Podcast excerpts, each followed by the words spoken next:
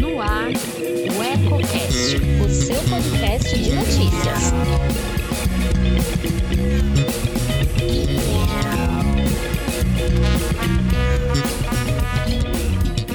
Olá, eu sou Elton Laude e começa agora mais um Politicando, que toda semana traz alguns pontos e contrapontos da política em Lençóis Paulista e região. Quer saber o que está dando o que falar nos bastidores? Fique comigo.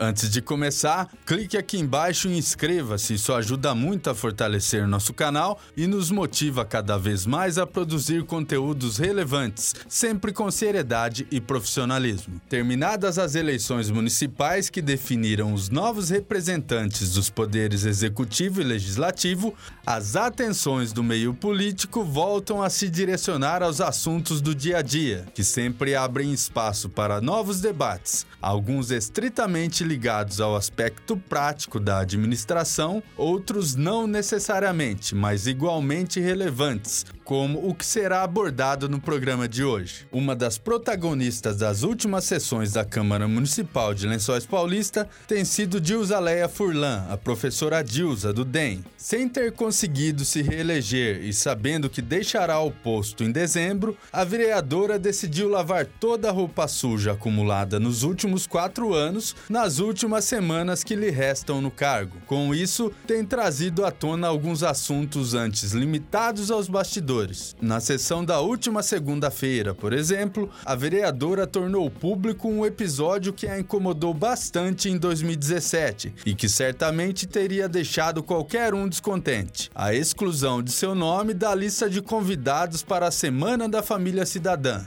instituída no mesmo ano a partir da aprovação de um projeto de lei apresentado pela vereadora Mirna Justo, do PSDB. Na tribuna da Casa de Leis, Dilza Furlan se mostrou estarrecida ao revelar que, depois de questionar Mina Justo sobre o motivo de ter sido ignorada, recebeu da advogada a justificativa que o evento não seria condizente com sua postura de militante da causa gay. Calma na maioria das vezes, Dilza subiu o tom a níveis sem precedentes para demonstrar sua indignação adormecida. Para entender melhor a questão, é preciso recapitular outros dois fatos que remetem ao início da atual legislatura. O primeiro é um projeto de lei de autoria da professora Dilza, que, por questões de segurança, propunha conceder a mulheres, idosos e deficientes físicos o direito de embarcar fora dos pontos do transporte público coletivo em horários de maior vulnerabilidade. O projeto original continha um artigo que destacava que, para os fins da lei, deveria ser considerada a identidade de gênero autodeclarada, independentemente do que constasse em documento ou registro público. A medida visava assegurar o mesmo direito a homossexuais que também poderiam ser vítimas de algum crime, mas foi suprimida por pressão da ala conservadora da Casa de Leis. O segundo ponto diz respeito à própria instituição da Semana da Família Cidadã, que alterou uma lei que havia criado o Dia da Família Cidadã em 2002. Ao projeto de Mirna, Dilza apresentou uma emenda propondo que durante a programação do evento fossem realizados seminários, fóruns e debates que abordassem as diferentes configurações de família, como por exemplo as formadas por casais do mesmo sexo. A ideia era que a Semana da Família Cidadã, criada para promover reflexões sobre a importância e responsabilidade da família como instituição formadora, fizesse isso de forma plena, não excluindo indivíduos que não se enquadram nos padrões tradicionais defendidos por uma parcela da sociedade. Como é possível imaginar, a vereadora foi pressionada a retirar a emenda da pauta. Talvez por conta do perfil conciliador que tem, professora Dilza sempre evitou o embate político. Provavelmente pela inexperiência ou até mesmo pelo desconhecimento das prerrogativas de seu cargo, acabou cedendo a todas as investidas que contrariaram suas convicções pessoais. Guardou cada frustração para si, mas agora, embora tardiamente, resolveu se fazer ouvir. Ainda que com o atraso de mais de três anos e meio, a professora aposentada foi contundente em suas palavras, confrontando em alto e bom som o posicionamento de Mirna Justo. Sem titubear, disse aos parlamentares e ao público que acompanhou a sessão pela internet que, desde que foi eleita, sempre militou por todas as causas da população, inclusive as do público LGBT.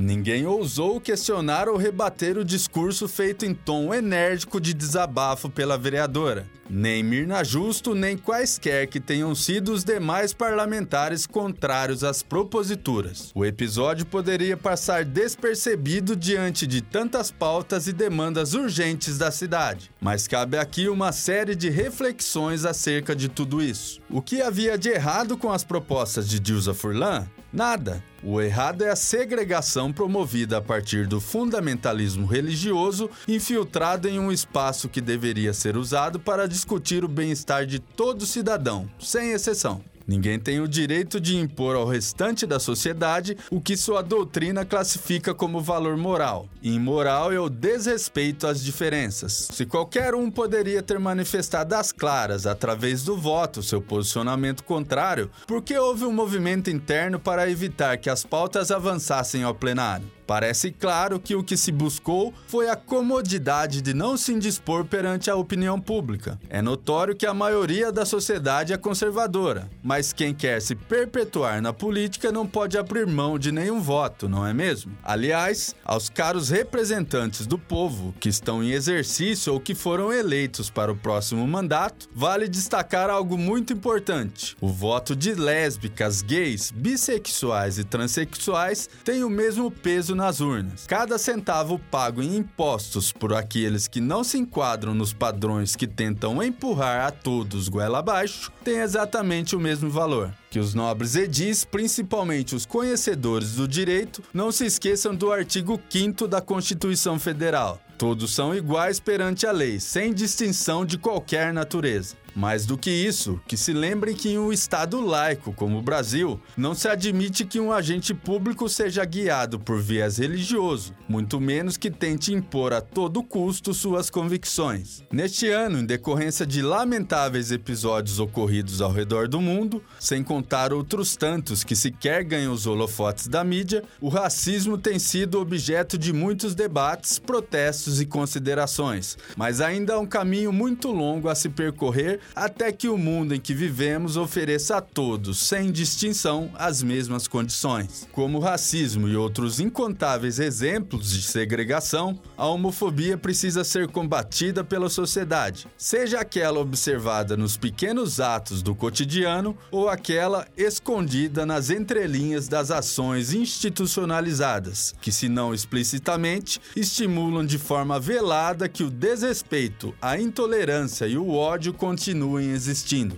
Por hoje eu fico por aqui. Continue ligado em nossas plataformas digitais e antes de sair, deixe seu like, comente o que achou e compartilhe com os amigos. Ainda não é inscrito em nosso canal? Clique aqui embaixo e não se esqueça de ativar as notificações para ser informado sobre novas publicações. Tem coisa nova todo dia. Um abraço.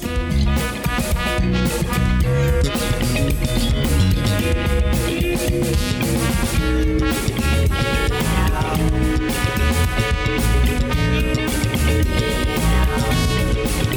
you.